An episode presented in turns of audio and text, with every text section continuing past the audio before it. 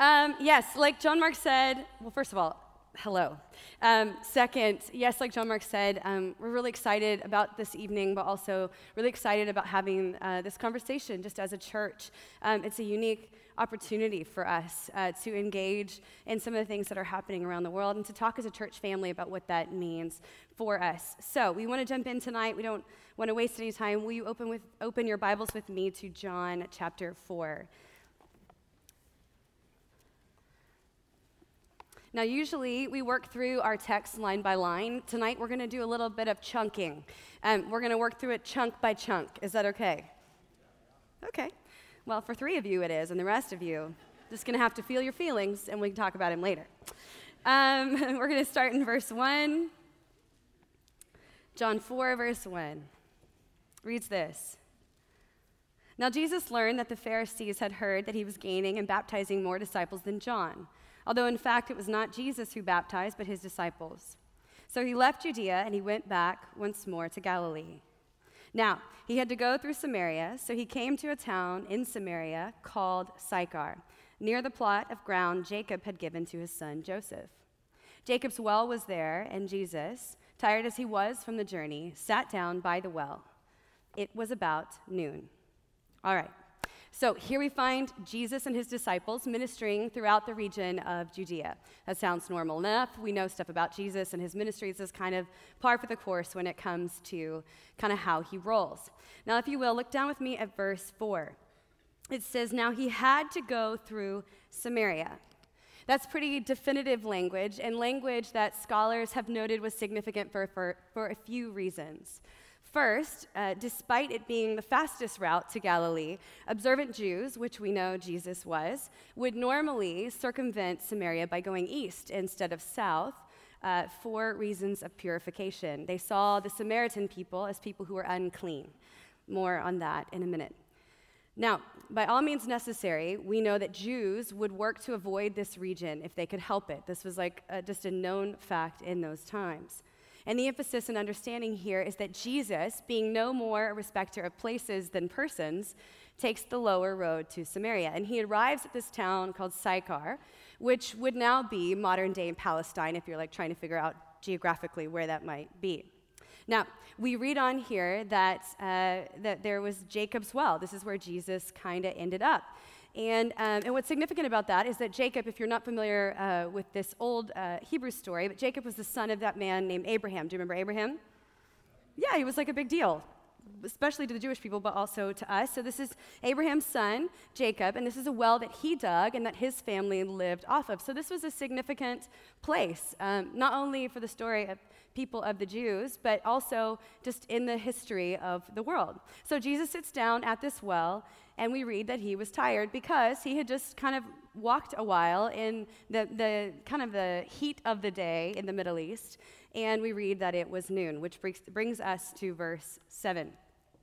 When a Samaritan woman came to draw water, Jesus said to her, Will you give me a drink?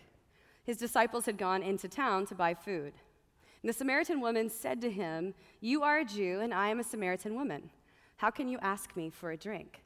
For Jews do not associate with Samaritans. All right, so a Samaritan woman walks up to draw water, and she's doing so at noon, which actually would have been um, pretty culturally abnormal for her to do. It's likely, and some believe, that she did this because she was trying to avoid the other women of the town. So she would draw uh, water at noon as opposed to drawing water later in the afternoon um, because the heat was so severe. So women would usually come later in the afternoon because it was just too intense, not at noon. And, and we find Jesus, and he's at the well with her, and he speaks to her. And not only that, but he asks her to give him water. And this, she knows, is wildly scandalous for many reasons. First, she's a woman. Strike one. Men in that day, especially Jewish rabbis, would do everything they could to avoid contact or acknowledgement of women, as they were seen as less valuable, many of them, and more often as utilitarian objects rather than people. Next, she was a Samaritan. Strike two. Samaritans, as one scholar put it, were seen as mongrel Jews, both in blood and religion. They were a resettled people, originally Israelites that settled in cities. And instead of worshiping Yahweh and only marrying other Jews, they intermarried people from different cultures and religions and ultimately ended up uh, worshiping pagan gods, which um, made Samaria a land of religious pluralism, one that rejected the Jewish scriptures, which would be detestable to any Jewish people. It was no secret that the Samaritans were hated and marginalized people. The Jews considered them lesser because of their race and their culture. And so, as we read about Jesus chatting up a woman and a Samaritan, we can rightfully reason that he's doing much more than we can perceive, at least on the surface. Notice that he asks her for a drink, he doesn't demand it. And we know from sociology that asking questions is a way of momentarily placing oneself beneath the asked one by means of social power. And so Jesus, provocatively going low in his relation to the woman against all cultural expectations and rights, reveals to her and to us that in the kingdom he was ushering in, there would be no deference given to a culture's dehumanizing expectations. Read on with me in verse 10. Jesus answered her, If you knew the, the gift of God and who it, it is that asks you for a drink, you would have asked him, and he would have given you living water. Sir, the woman said, You have nothing to draw with, and the well is deep. Where can you get this living water? Are you greater than our father Jacob, who gave us the well and drank from it himself, as also his sons and his livestock?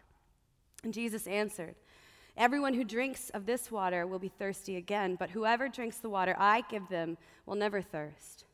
Indeed, the water I give them will become in them a spring of water welling up to eternal life.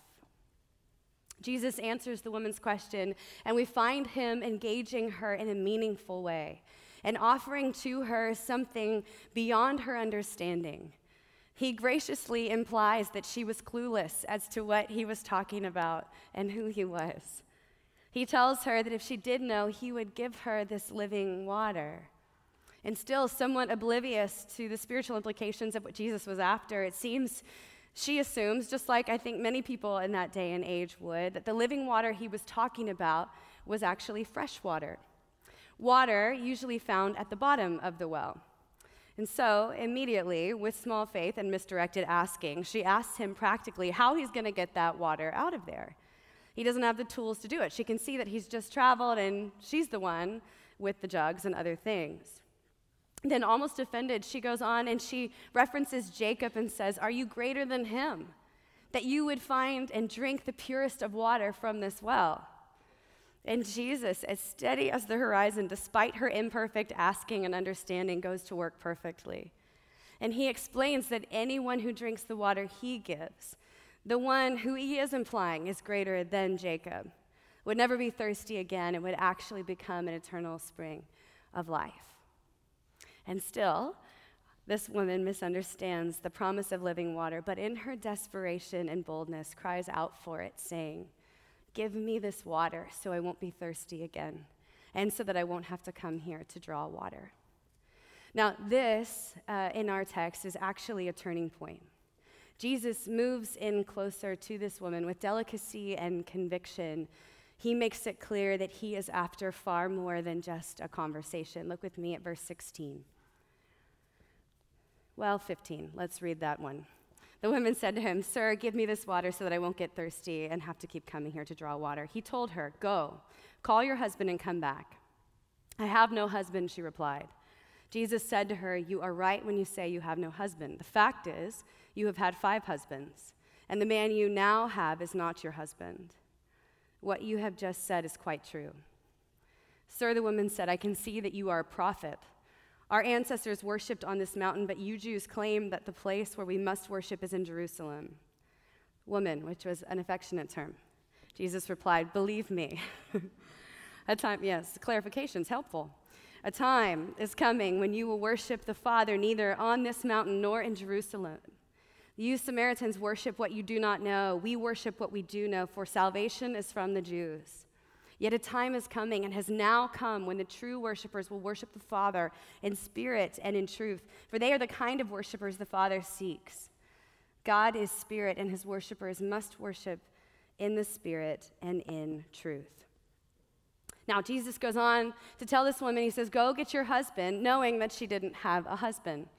And she answers him quickly with the truth, which is quite convenient because he is a prophet and a Messiah. so it's like a good thing. You know, some of us would have been like, well, you know, technically, I had a husband once, so maybe I should. You know, like, don't you think if you were in the story? I feel like I would have lied. Anyway, uh, and he says, good thing, because he was like, yeah, you're right. And you know what? You didn't lie, which was Okay, good. So, in the statement that she makes, she's actually revealing that she doesn't have an identity in her communal culture. That's kind of what's taking shape. And then he proceeds, as he does with so many of us, to read her mail, acknowledging that he knows she's been married five times and was living with a man who wasn't her husband. And I want you to notice here his tone. His question is direct and personal, and it hits directly in her heart, but it is held up on both sides with compliments. Jesus is tender with this woman. Now, when we read that this woman had five husbands, a lot of us in our paradigm would assume that she was an immoral, unfaithful, or adulterous woman. But it's important that you at least consider that that assumption may be wrong. Many other cultures would likely read this as though she was a victim. What I mean is, it's entirely possible that she was much more the victim of thoughtless men's divorces or of tragic deaths than she was immoral herself. We don't actually know why she had five husbands, but it may not be what many of us would naturally assume. Women in that day and time had no rights when it came to divorces or other legal matters, and this might have contributed to the circumstances she found herself in. Now, Jesus did observe that the man she was living with was not her husband, which may in fact have made her guilty of some form of adultery. But again, because we know that in her culture, a woman wouldn't have been able to live independently and would need a protector, it's more likely that she would have been a domestic servant or a concubine of sorts to the man she was living with. Still, making her, in the eyes of her culture, second class, not only in gender and nationality, but also in morality, which is strike three. In verse 19, we find her changing the subject, which sometimes I do when I'm not comfortable either. And um, she acknowledges that Jesus was a prophet, obviously. She's like, How else could you know about me? And if he was a prophet, it would raise the question about where is the right place to worship. Now, again, I, I have a feeling she wasn't desperately interested in a theological discussion, though she might have been. Um, but here she begins to kind of uh, shift in subject matter. Now, Jesus, unfazed by this, as he usually is, goes on to say, almost poetically, Believe me. And in that, declares, as only a true priest could, that there would be restoration of true worship spirit and truth to a place, to Samaria, who had lost it. Yes, he says salvation would come from the Jews, subtly and not so subtly, pointing back to the reality of who was sitting before her. Read with me verse 25. The woman said, I know that Messiah, called Christ, is coming, and when he comes, he will explain everything to us. And then Jesus declared, I, the one speaking to you, I am he. The woman here, still in a posture of seeking, is almost saying something like, You know, thank you for your abstract lecture on worship. I'm, I'm sure she was stimulated. That's very fascinating. Um, but I, I imagine there's a piece of her that was going, But I don't quite get it. You know, I, I, I just don't understand fully everything that you're talking about. But one thing I do want you to know is that we Samaritans, us too, are waiting for a Messiah. And when he comes, then he will be able to make clear to me the things I don't understand.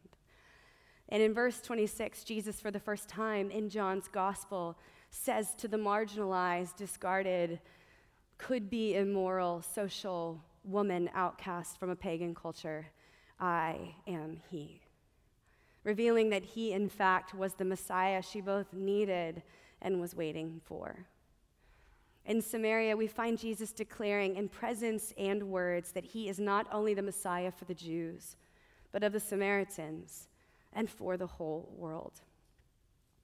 Elaine Storkey, in her book Scars Across Humanity, beautifully articulates the reality of what we find in today's text when she says this The gospel gives us a glimpse uh, of how Jesus cuts open cultural norms, hierarchies, stereotypes, and the low status of women and injects the reality of equal significance before God. What we see in Jesus not only shows us God's heart for, but his posture towards women and those who have suffered injustice at the hands of the culture, the state, or religion. Jesus, waist deep in a shame culture, unashamedly moved towards this woman in a way that not only changed the trajectory of her life forever, but also showed us, as his apprentices, what it would mean to care for those who were like her. People who are acquainted with the woes of injustice while simultaneously in need of understanding their place in God's story. Notice a few things about Jesus' response to her. First, he took her seriously, which means that he saw her and he valued her in a culture where women were objectified and discarded, in a time where the ramifications for adultery often meant death, and being with unclean people meant you too would become unclean, a Jewish rabbi not only engaged this woman, but he did so without ignoring any of her realities or limitations. He didn't diminish or placate who she was or what she had done. In fact, he takes her situation very seriously. But he also didn't let them be the determining factor in her future or her destiny. Just as serious as he was about honoring who she was in the moment, he too was serious about honoring who she might become. Which takes me to our next point. Jesus honored her story. Notice how Jesus spoke to her. First, he didn't ignore her, he didn't command or demand her to do anything, which was culturally opposite of how things had been. Instead, he asked questions. Questions that at their core encouraged an entirely new way of thinking and an exploration of her own identity which would have definitely been considered unorthodox, but also provided an alternative to the story her life had told. Jesus personally engaged the realities of her situation, allowing no room for shame or condemnation, but offering freedom from the places that she still found herself bound to. Putting his reputation on the line, sacrificing his honor for hers, Jesus knew that loving her well would start with honoring her. Finally, we see from all of this that despite her ability to fully understand or even engage all the things that Jesus was talking about, he didn't give up on her and say, like, well, this is just a lost cause, or this is just too messy, this is too complicated, this is too much. No, instead, he takes it a step further and he offers her something more, something greater than her circumstances changing. He offers her himself. He offers her soul healing, freedom from her shame and way of life altogether. He offered her an entirely new identity. He saw beyond what met the eye, and he called her to a life where she could actually be satisfied. Would it remedy and fix everything externally? No, there was no guarantee of that, but it could, like a spring, provide new source of life in her. Jesus' interaction with the woman at the well teaches us a lot about where we start when we have to begin engaging our world, a big world we know exists, often in all fairness, by way of documentaries or the occasional story, but because of our Western privilege, fail to understand or acknowledge in a deeper way. Jesus calls us as his disciples to, like him, take injustice seriously, to honor the story of those who suffer at its hand, and to offer them not an institutionalized solution, but Jesus himself. All throughout the scriptures, Jesus moved towards the marginalized, constantly breaking barriers of racial bigotry, cultural oppression, hierarchy, and prejudice. And through practice and compassion, he disarmed injustice with both strength and humility. And I believe our call is no different. As we read a text like this one, we can't leave it without asking ourselves what it means for us.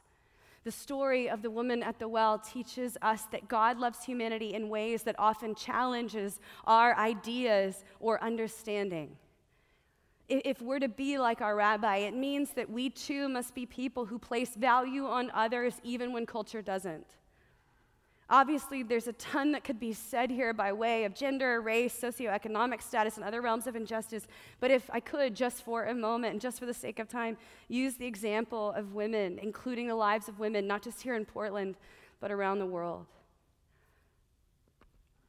We need to be people who begin to take things seriously, like who is making our clothes and how that affects the lives of women we so easily claim to champion. It was recently reported that 71% of all garment workers are women and girls. That's about 34 million people. Clothing made around the world, mostly in developing countries, experiencing the exploitation of cheap labor and the violation of workers' rights. It means that we as Portlanders acknowledge that we have more strip clubs per capita than any other city in the US, providing a backdoor for illegal prostitution and rampant abuse. Women monetized for entertainment, many of whom are sexual abuse survivors themselves, stuck in a life and cycle largely perpetuated by chronic trauma and socioeconomic status. What would it look for ch- like for the church in Portland to love these women and to offer them better jobs, better benefits with security and other things in that way? What would it mean if we just actually embraced and loved them well? Being like Jesus in this area means that we listen to and honor the stories of those that our culture and other cultures around the world say are not valuable, respectable, or even believable. It means, as part of our discipleship to Jesus, we work to eradicate prejudice and bigotry from our own lives. First, acknowledging it and then repenting of it, and then working with one another to see it eradicated and uprooted from systems in our city. And it also means that we, as, as Jesus people, hold everyone in high esteem, seeing their worth as people who bear the image of God and letting that be our first framework when it comes to caring for our neighbor. It also means that we show compassion to the outsider and the marginalized. It's been said that compassion is recognizing and having an emotional response to another person's suffering, while at the same time having a desire to help in some way. It's a combination of both empathy and action. So, showing compassion as Jesus did means that we not only empathize, meaning we work to become educated and knowledgeable about the lives and circumstances of those on the outside, but we also work to become advocates as well, standing with them in their suffering and seeking with them a remedy. Practically, this means just like basic level stuff of like familiarizing yourself with the refugee crisis in Portland with Refugee Care Collective, uh, a nonprofit that was birthed even out of this place in the heart of a young woman. Familiar yourself, familiarizing yourself with the foster care system in Portland and how it's all working and how you can stand and enter into that space.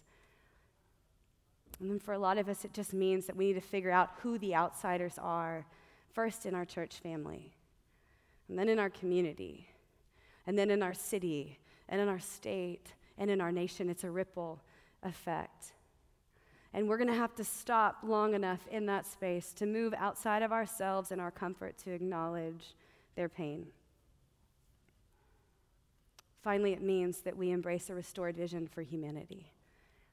What we see in our story is Jesus is not just speaking about the kingdom, but he's actually ushering it in physically representing the realities of the kingdom he inaugurated and showing us as his disciples what it means to be people who truly worship in spirit and in truth.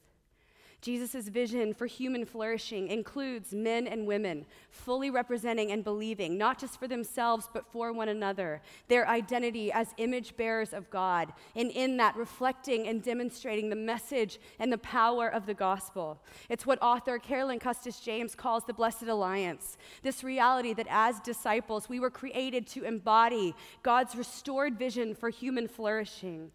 That means we cannot and we will not flourish if it is at the expense of another. Hope for a restored humanity envisions well being for all people those who are spiritually poor, those who are economically and socially and circumstantially poor. It is the message we must embrace as disciples, and one we must be ready to live into. The problem is, there is a real temptation for many of us in this space to see injustice more as a problem to avoid or a project to fix.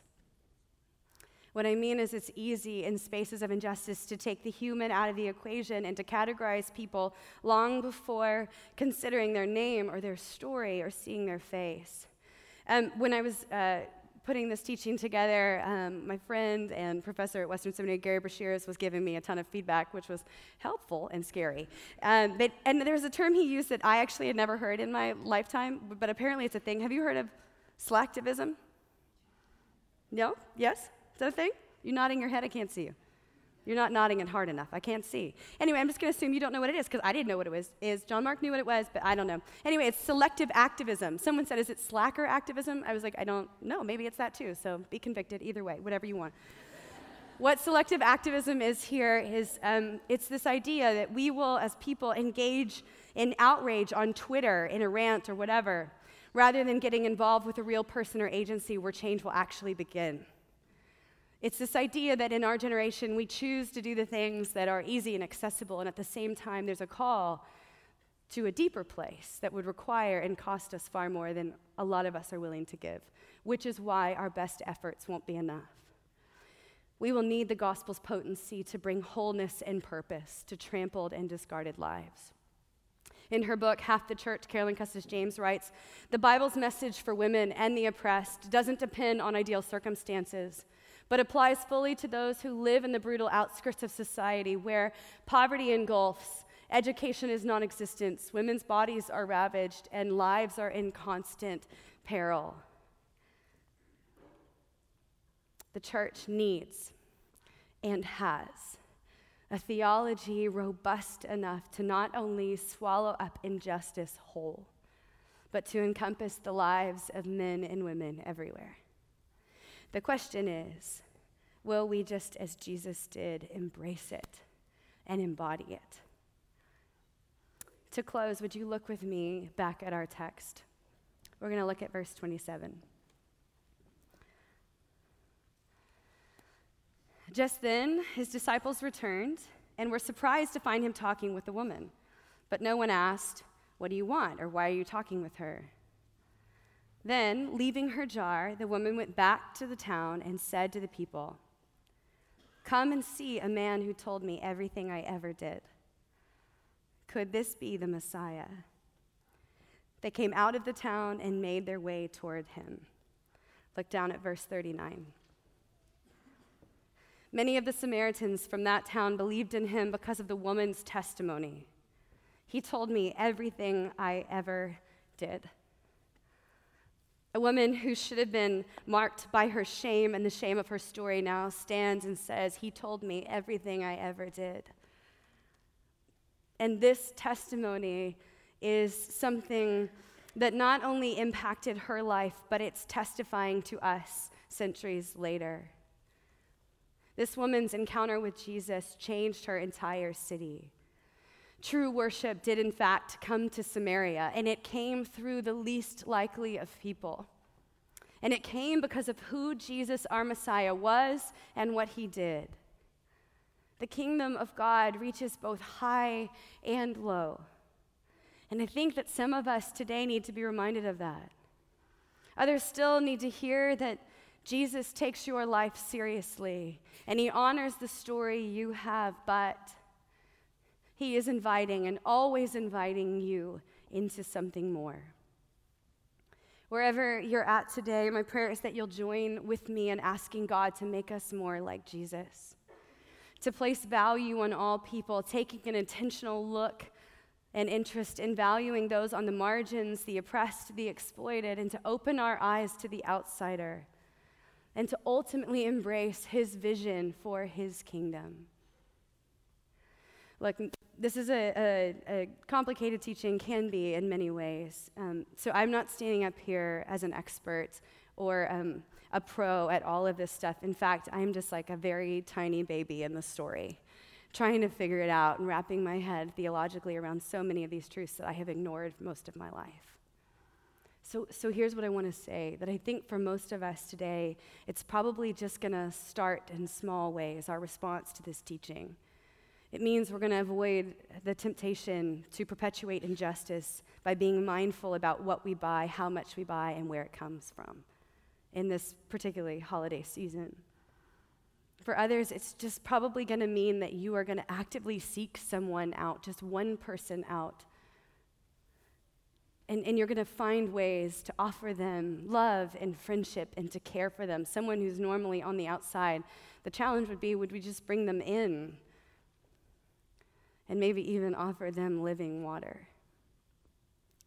This conversation isn't an easy one. It's complicated and there's nuance and there's all kinds of things connected to it. But at the heart of it, I believe it is just a calling to be more like Jesus it's a call to move towards Him in closer ways, to be transformed and conformed into His likeness.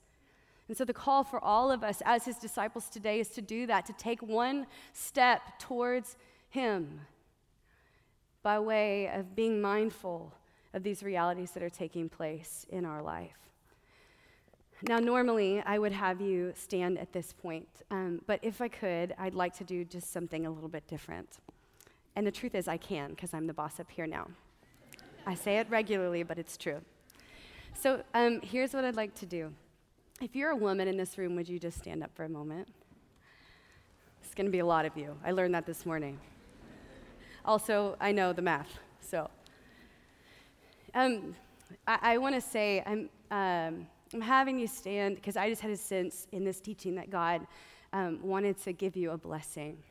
And so I'd like to do that just as your sister and your friend um, in this room. And brothers, this is not, please hear me, not even remotely, never will be taught or spoken about at the expense of you. Never. That's not the gospel of Jesus. But I do have a sense that there are some specifically in this room tonight, some women who need to hear, just as the Samaritan woman did, that you are seen and valued, that Jesus takes you seriously that he honors the story that you have, but he is not done. He is inviting you into more. So, whatever way you identify with this woman, I would bless you to say he's not quite done yet. And if you find yourself in oppressive situations and violent situations and culturally tough situations like this woman, too, again, I want to bless you and say there's a way out.